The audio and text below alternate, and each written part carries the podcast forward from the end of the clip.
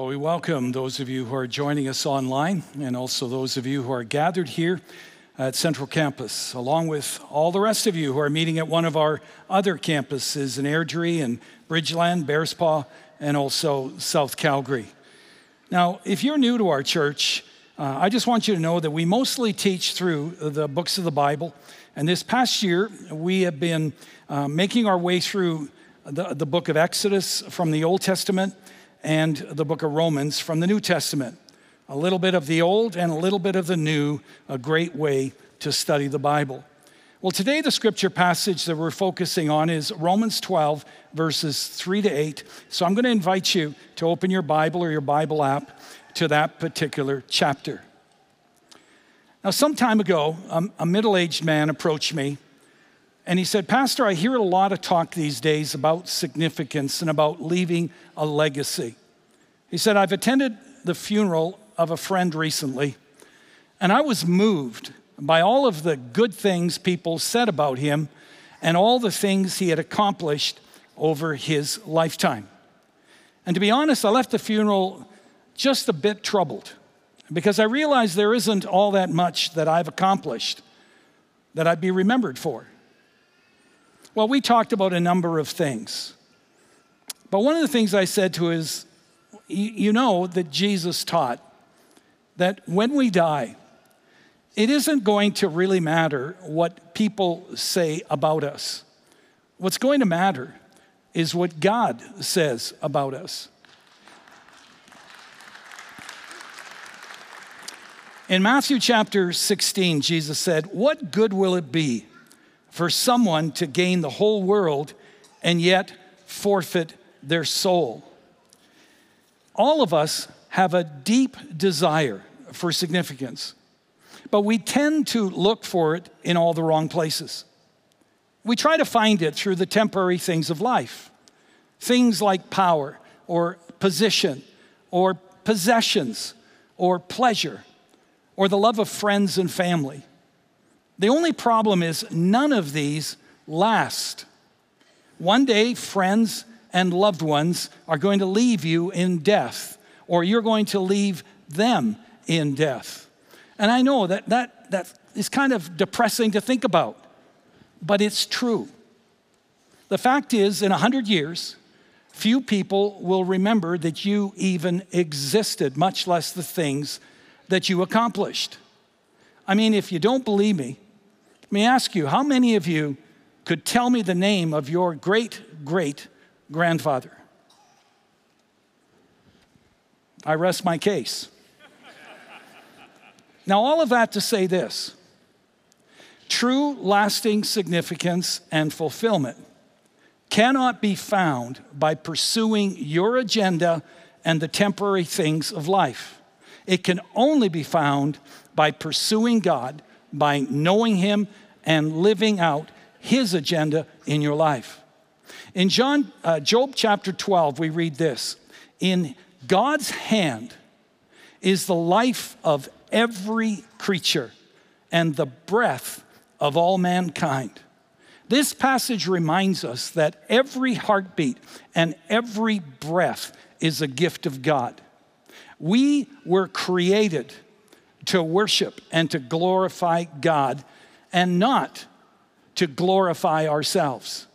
1 Corinthians 10:31 Paul writes this, "Now whether you eat or drink or whatever it is you do, do it all for the glory of God." This is the pathway to true and lasting significance and fulfillment. And the scripture passage that we're looking at today is going to help us understand what it means to worship God and to glorify Him. So I'm going to invite you to stand as we read a portion of this passage together.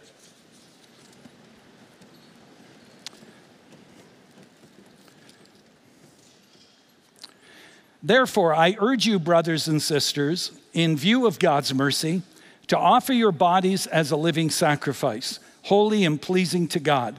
This is your true and proper worship. Do not conform to the pattern of this world, but be transformed by the renewing of your mind. Then you will be able to test and approve what God's will is, his good, pleasing, and perfect will. For by the grace given me, I say to every one of you, do not think yourself more highly than you ought, but rather think of yourself with sober judgment in accordance with the faith God has distributed to each of you. For just as each of us has one body with many members, and these members do not all have the same function, so in Christ we, though many, form one body, and each member belongs to all the others. Let us pray. Lord, again, we thank you for this uh, amazing and wonderful book and all that we've already learned going through it. And Lord, I ask now that you would open our hearts and our minds to receive what it is you want us to understand and to learn. And then, Lord, help us to not just hear, but Lord, to respond by doing what it is you're calling us to do. For I pray it all in the precious name of Jesus. Amen. May be seated. Now, as I said a moment ago, in the passage we just read, but also in the rest of this chapter, Paul spells out how we glorify God with our lives and how, in doing so, we will experience true and lasting um, significance and fulfillment in life. First of all, we glorify God when we surrender our lives and our bodies to Him. Look at verse 1. Therefore, I urge you, brothers and sisters, in view of God's mercy, to offer your bodies as a living sacrifice, holy and pleasing to God. This is your true and proper worship. Now, surrender is an unpopular word because it implies losing. And it also kind of implies going into bondage. And no one wants to be a loser or be in bondage. We would rather talk about winning and succeeding than about submitting and surrendering. And yet, Paul reminds us that we're not surrendering ourselves to a tyrant. We're not surrendering ourselves to a bully. No, we're surrendering ourselves to Jesus, who's our lover and our liberator. When we surrender to Him, we are not put into bondage.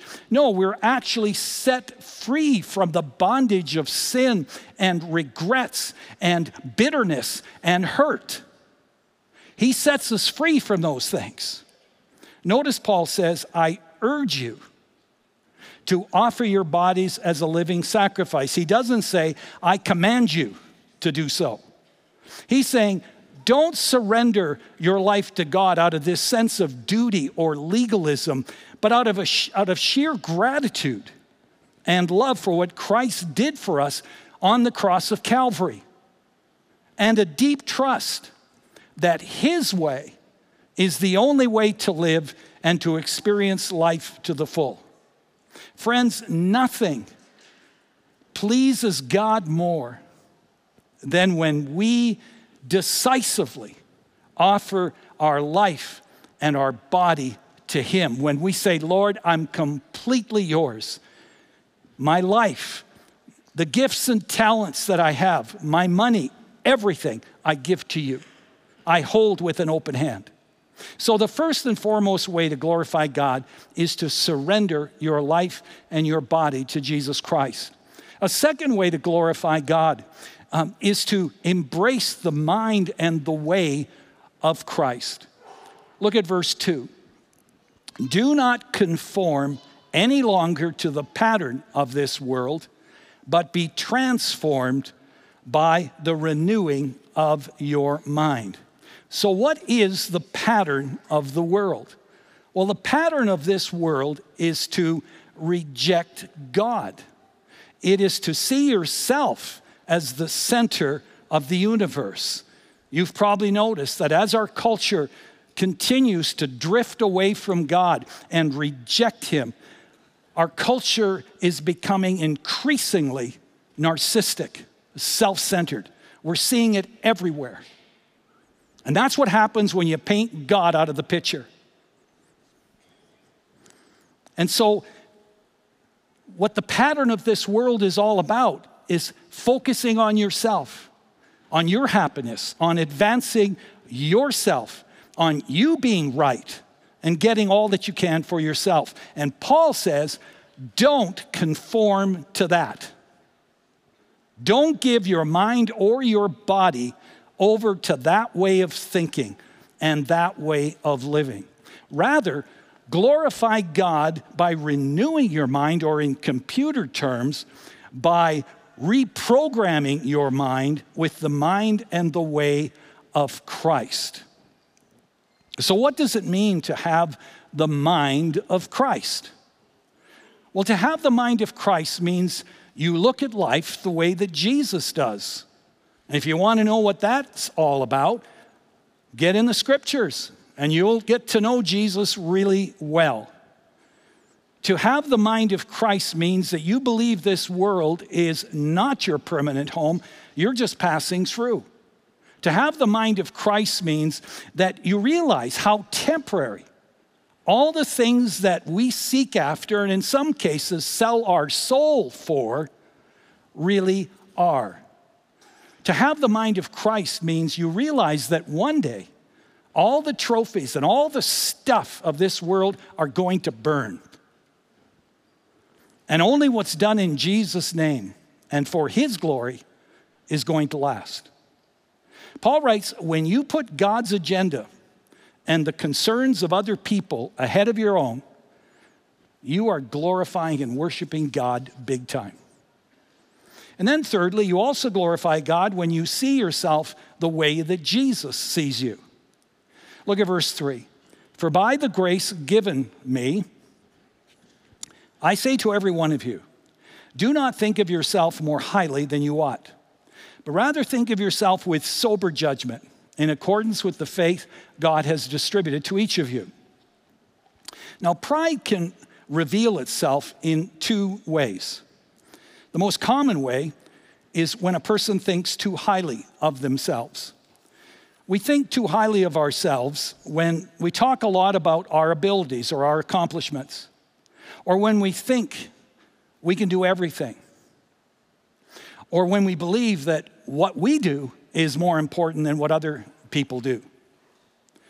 Now, such an attitude not only creates division and much hurt uh, between people in the church and elsewhere, but people usually avoid those. You've probably noticed this. They usually avoid those who think they're God's gift to humanity. Now, another way that pride comes out is a person who thinks uh, too little of themselves. They think too little of their gifts, too little of what they're capable of contributing. They believe that they aren't worthy to do something because uh, uh, they, they think they, they aren't good enough or they aren't righteous enough or because they aren't qualified or talented enough. And you see, Satan just loves to throw that kind of stuff at us because he just wants to take us out of the action. Just don't believe him. Well, in both cases, the issue is pride. Because whether you think that you're the best or whether you think, you know, that you're the worst, where's the focus? It's still on you. Pride, Paul writes here, we need to think of ourselves with sober judgment. Now, the Greek word that's used here for sober judgment is one that's used in reference to the writing of wills. When someone made out their will, they would say, As I write this, I am of sound mind. So, what Paul is saying here is if you think of yourself more highly than you should, it could, it could well be that you're not of sound mind. You're not thinking accurately or realistically. You're not in touch with reality because you're thinking you are someone that you're not. So, what does it mean to think of ourselves with sober judgment? Well, first of all, it means to see ourselves the way Jesus sees us, which is what Paul describes to us in the first 11 chapters of Romans that we've just looked at. And I'm going to summarize those 11 chapters in about 45 seconds flat. So, to see ourselves as Christ sees us means I know that without Christ and what he did for me, I am spiritually dead and I am lost. And I'm the object of God's judgment and wrath with no hope of spending eternity with God in heaven. That's Romans 1 to 3. But when I put my trust in Jesus and what he did for you and me on the cross of Calvary, I am now totally forgiven and righteous and accepted in the eyes of God, not because of anything that I have done, but because, uh, and, and not because I live perfectly in this life, but because in the spiritual realm, I am in Jesus Christ and He is perfect and righteous in the sight of God. And the awareness of all that Christ did for me and how utterly lost and condemned I would be without him reminds me that not a one of us has any basis for self righteous pride. Now, furthermore, to think of ourselves with sober judgment means we accept what we can do and we also accept what we cannot do. I may want to sing in the choir or on a worship team really badly. But if I cons- consistently sing badly and I sing off even though I've taken lessons, I need to accept it.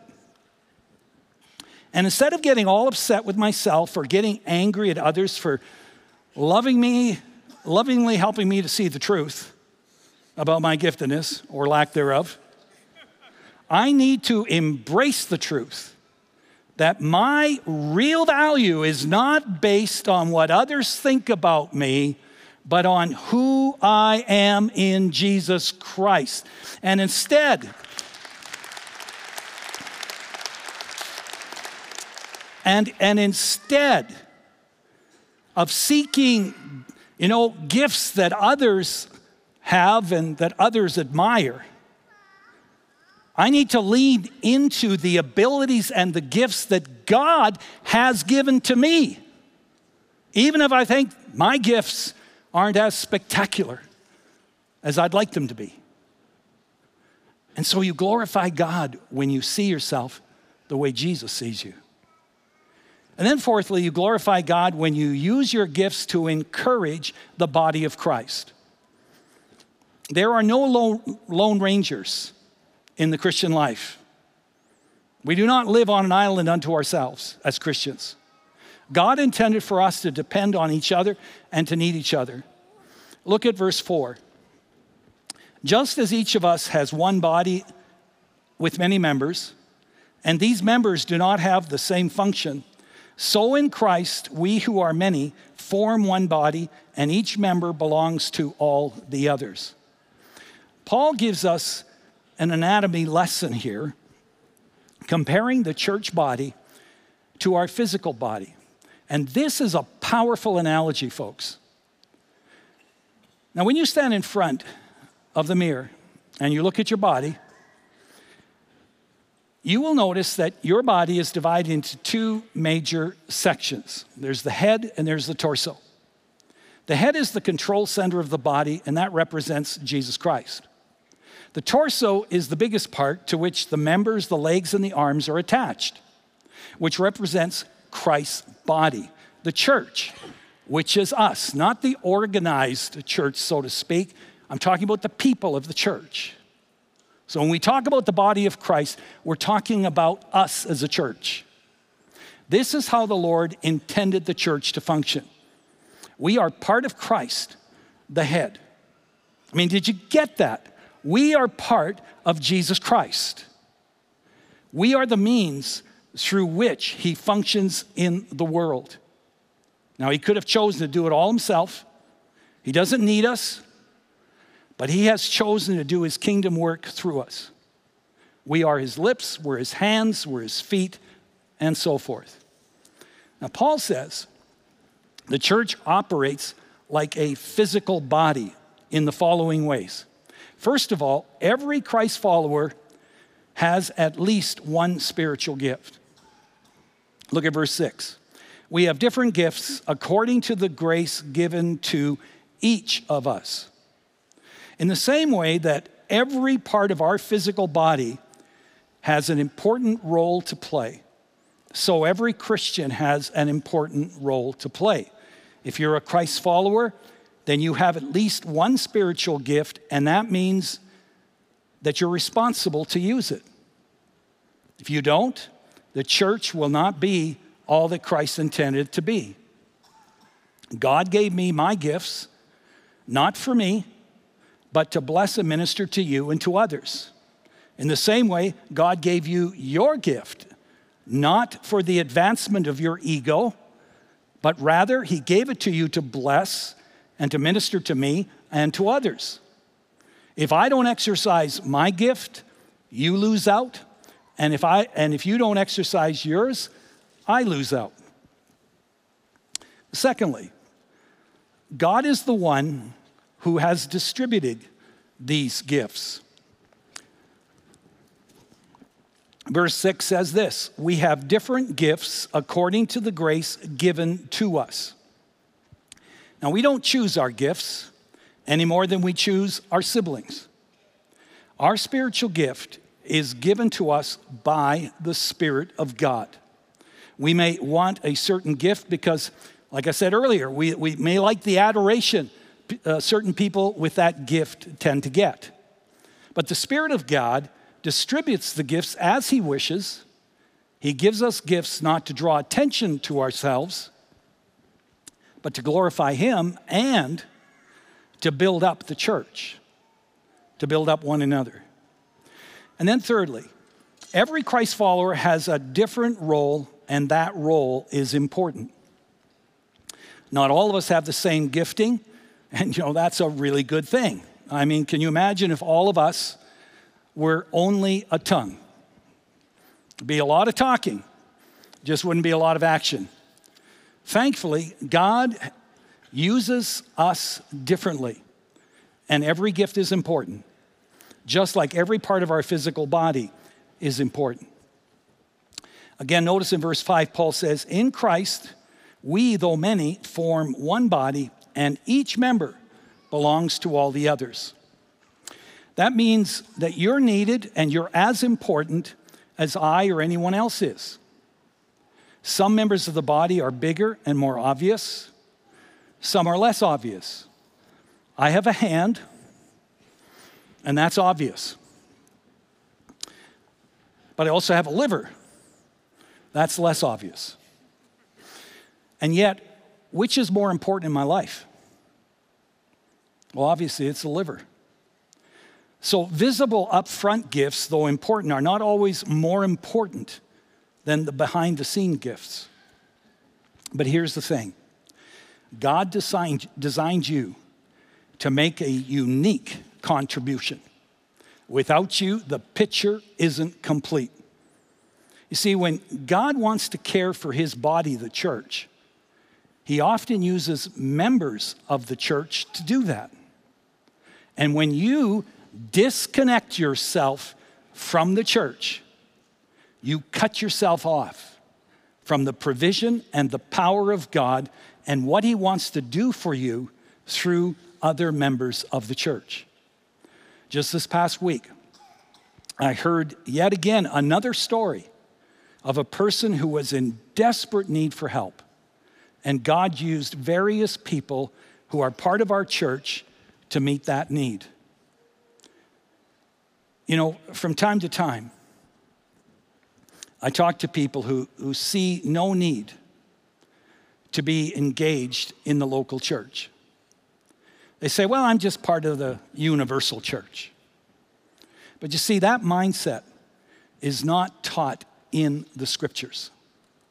The New Testament knows nothing about the believer being disconnected from the local church.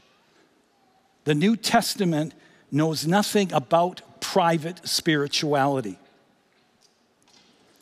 Every time the church is mentioned in the New Testament, over 90% of the time, it is referring to the local church not the universal church.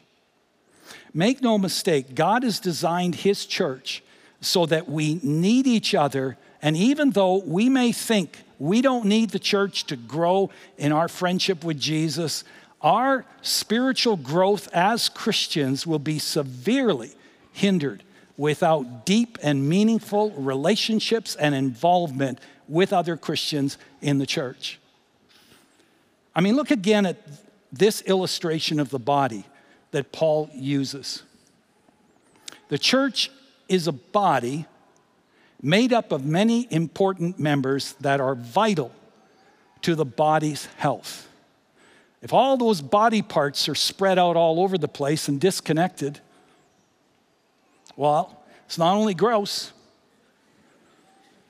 but we know there's no life there. The only way that a member of the body can survive and carry out its purpose is to be attached to the body. Let me give you a personal illustration of that. Most of you know that I'm missing a finger. And those of you who didn't know that, well, now you do. When I'm speaking to new people, in other places and so forth, inevitably someone will notice that I'm missing a finger. And the reaction is always the same.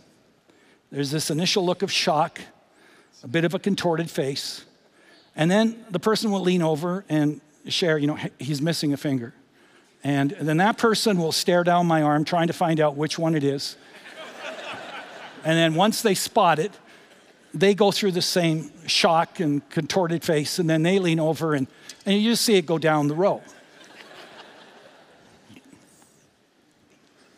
Now, even though I would love to have, you know, I'd love to have my finger back, I've come to appreciate a number of benefits that come with missing your middle finger.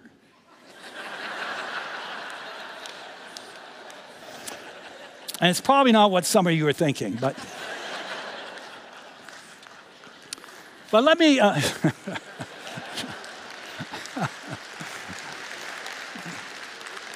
But, but let me uh, just point one of them out to you, and that is, you know, I am capable of, of, of making a perfect you.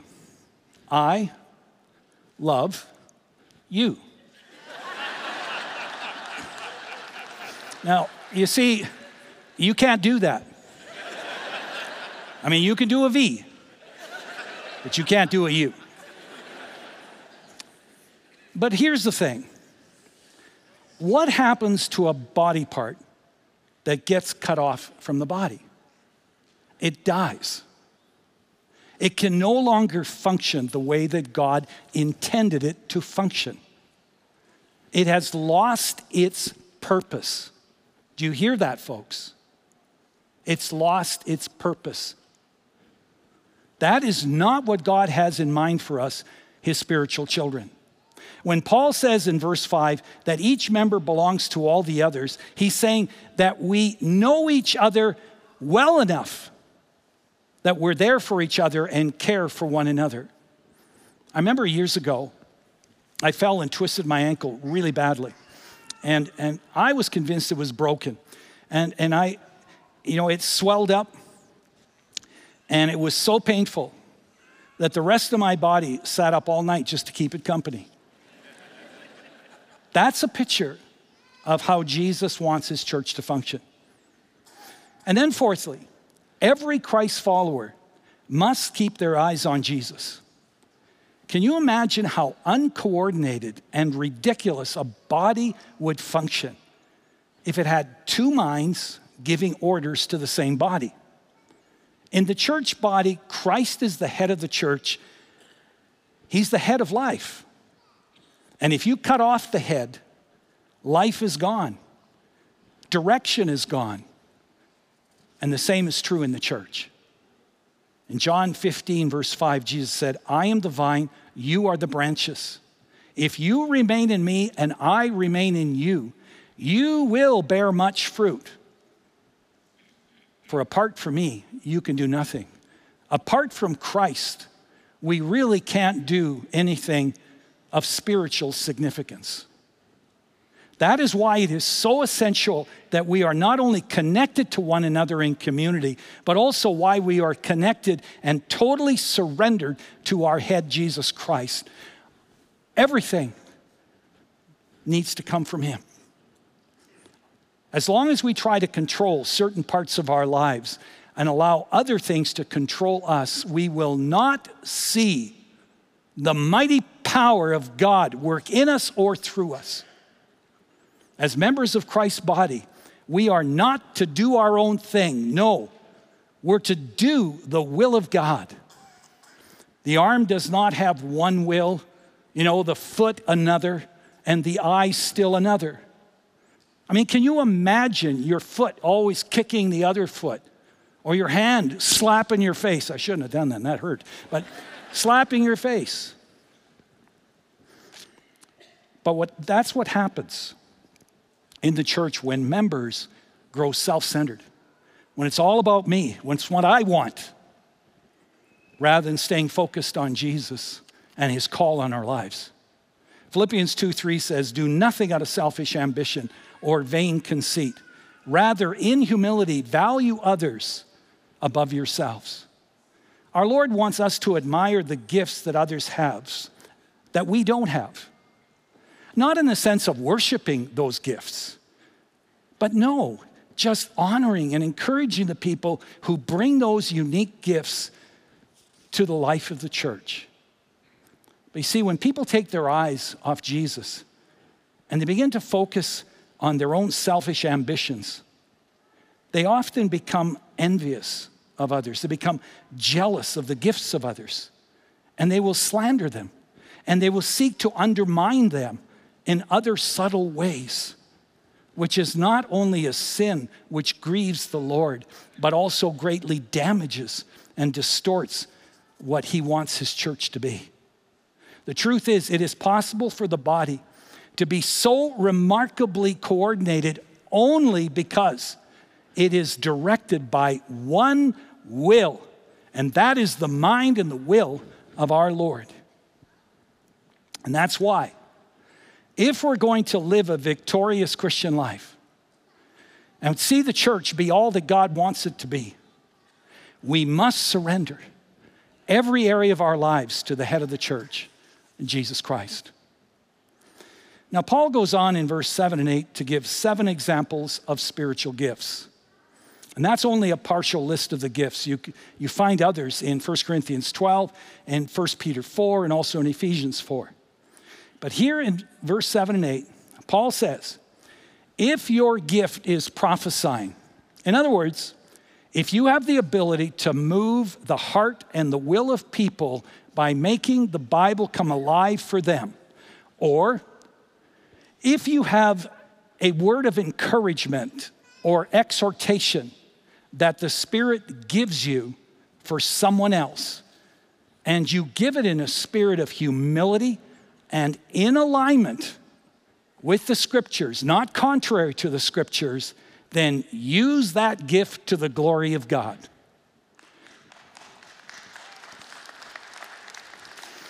If you have the gift of serving, then bless the body of Christ by serving and helping whenever and wherever you can. If you have the gift of teaching, then teach one on one, teach a small group, of children, youth, or adults, or larger groups as God opens doors in and in accordance with the measure of grace you have received from God. If you have the gift of encouragement, if you just love to come alongside people and comfort them and build them up and urge them to keep on keeping on, then please glorify God by encouraging others. If you have the gift of giving, then give abundantly and cheerfully in proportion to how God has blessed you.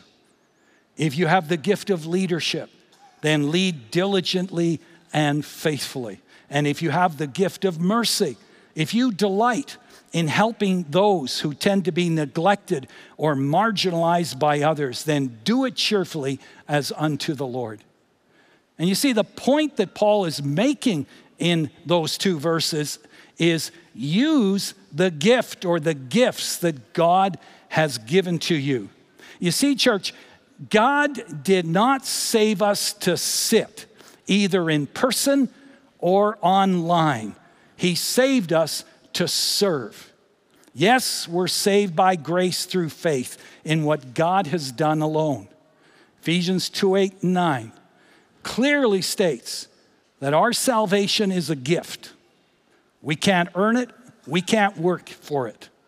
We can only put our faith in the finished work of Jesus Christ. And so, to be clear, we don't serve in order to be saved. We serve because we are saved.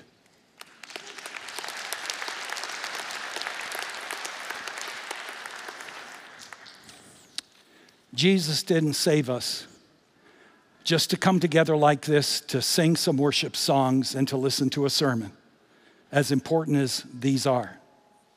No, He saved us also to serve one another and others who need the Lord in their lives. And make no mistake, that is what authentic worship is. When we live out what we hear taught today. That is what truly glorifies and pleases our Lord.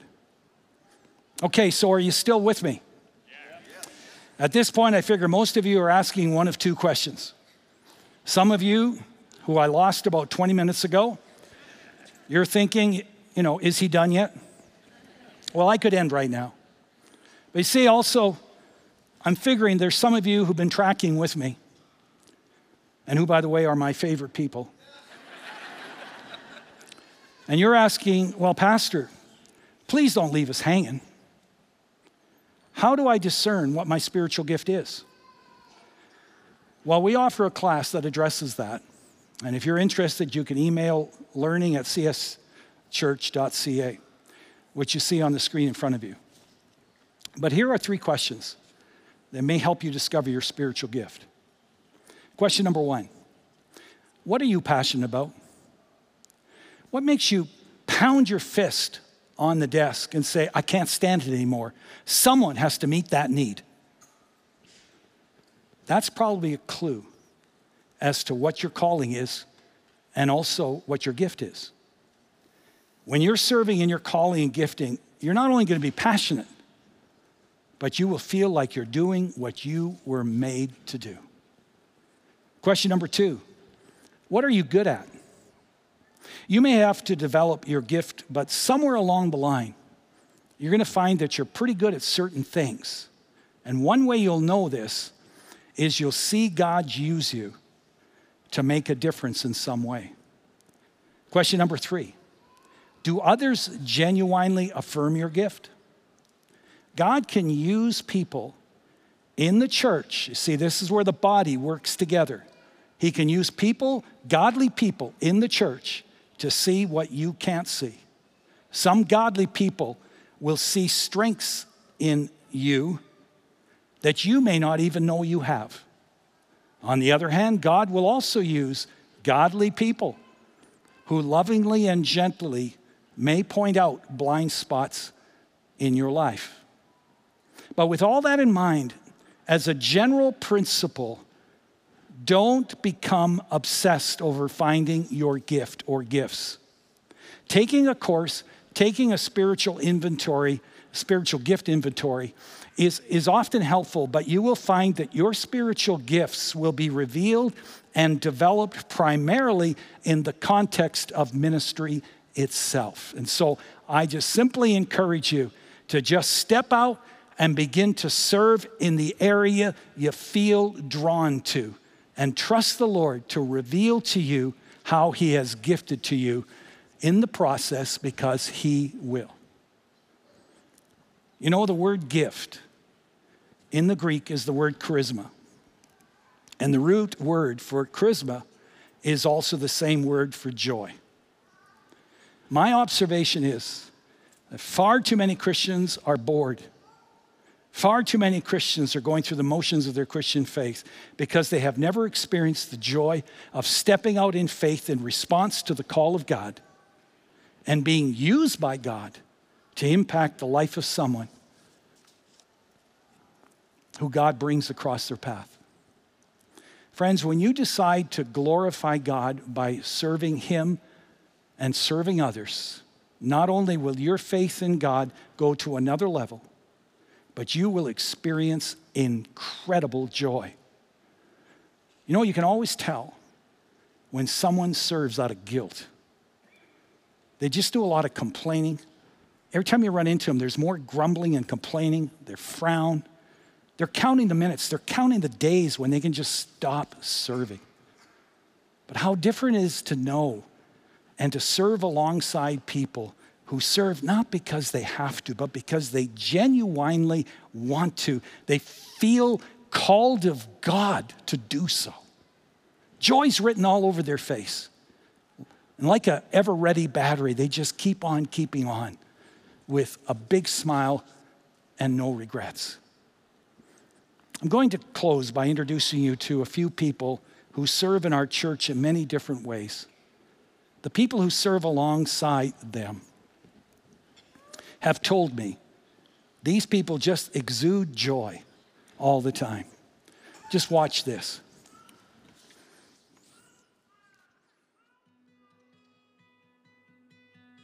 It's very important to me because serving is important to God.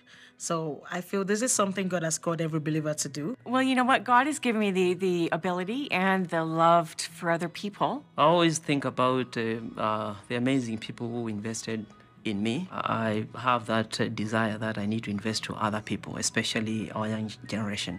I truly believe um, it's the Father's heart for us to reach out to the kids. Um, start young, um, just investing in their lives. God has equipped all of us with different graces, different gifts, different ability. And the reason why He's giving us those talents, those gifts, those skills that we have is just so that we could um, bless other people with it.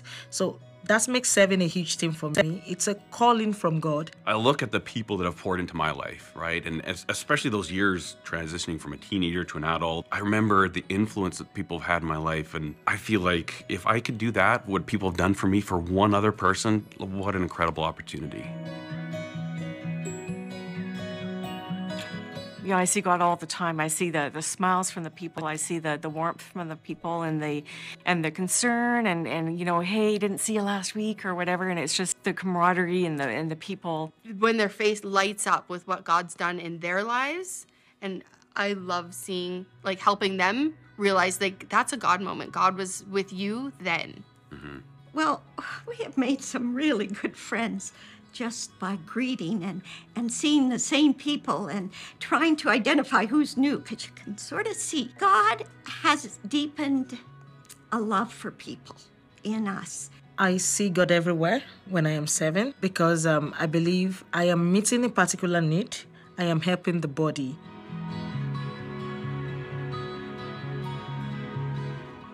And it's quite a blessing. It brings me a lot of joy when I see the kids I served with or worked with in grade two, and now they are leaders. After two, three, four years, they are back with the yellow t-shirts. After another one or two years, they are back again with the blue t-shirt, and uh, uh, seeing them grow in, in serving as well. It's a, it's a great joy.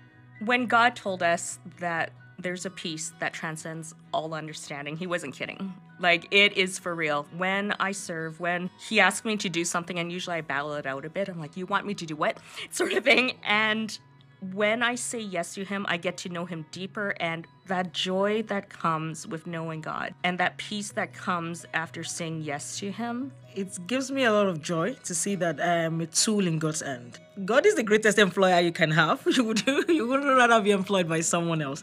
So when I serve, it gives me great joy that I could be useful in God's hands. I'm someone God can use to meet a need in his within the body of Christ.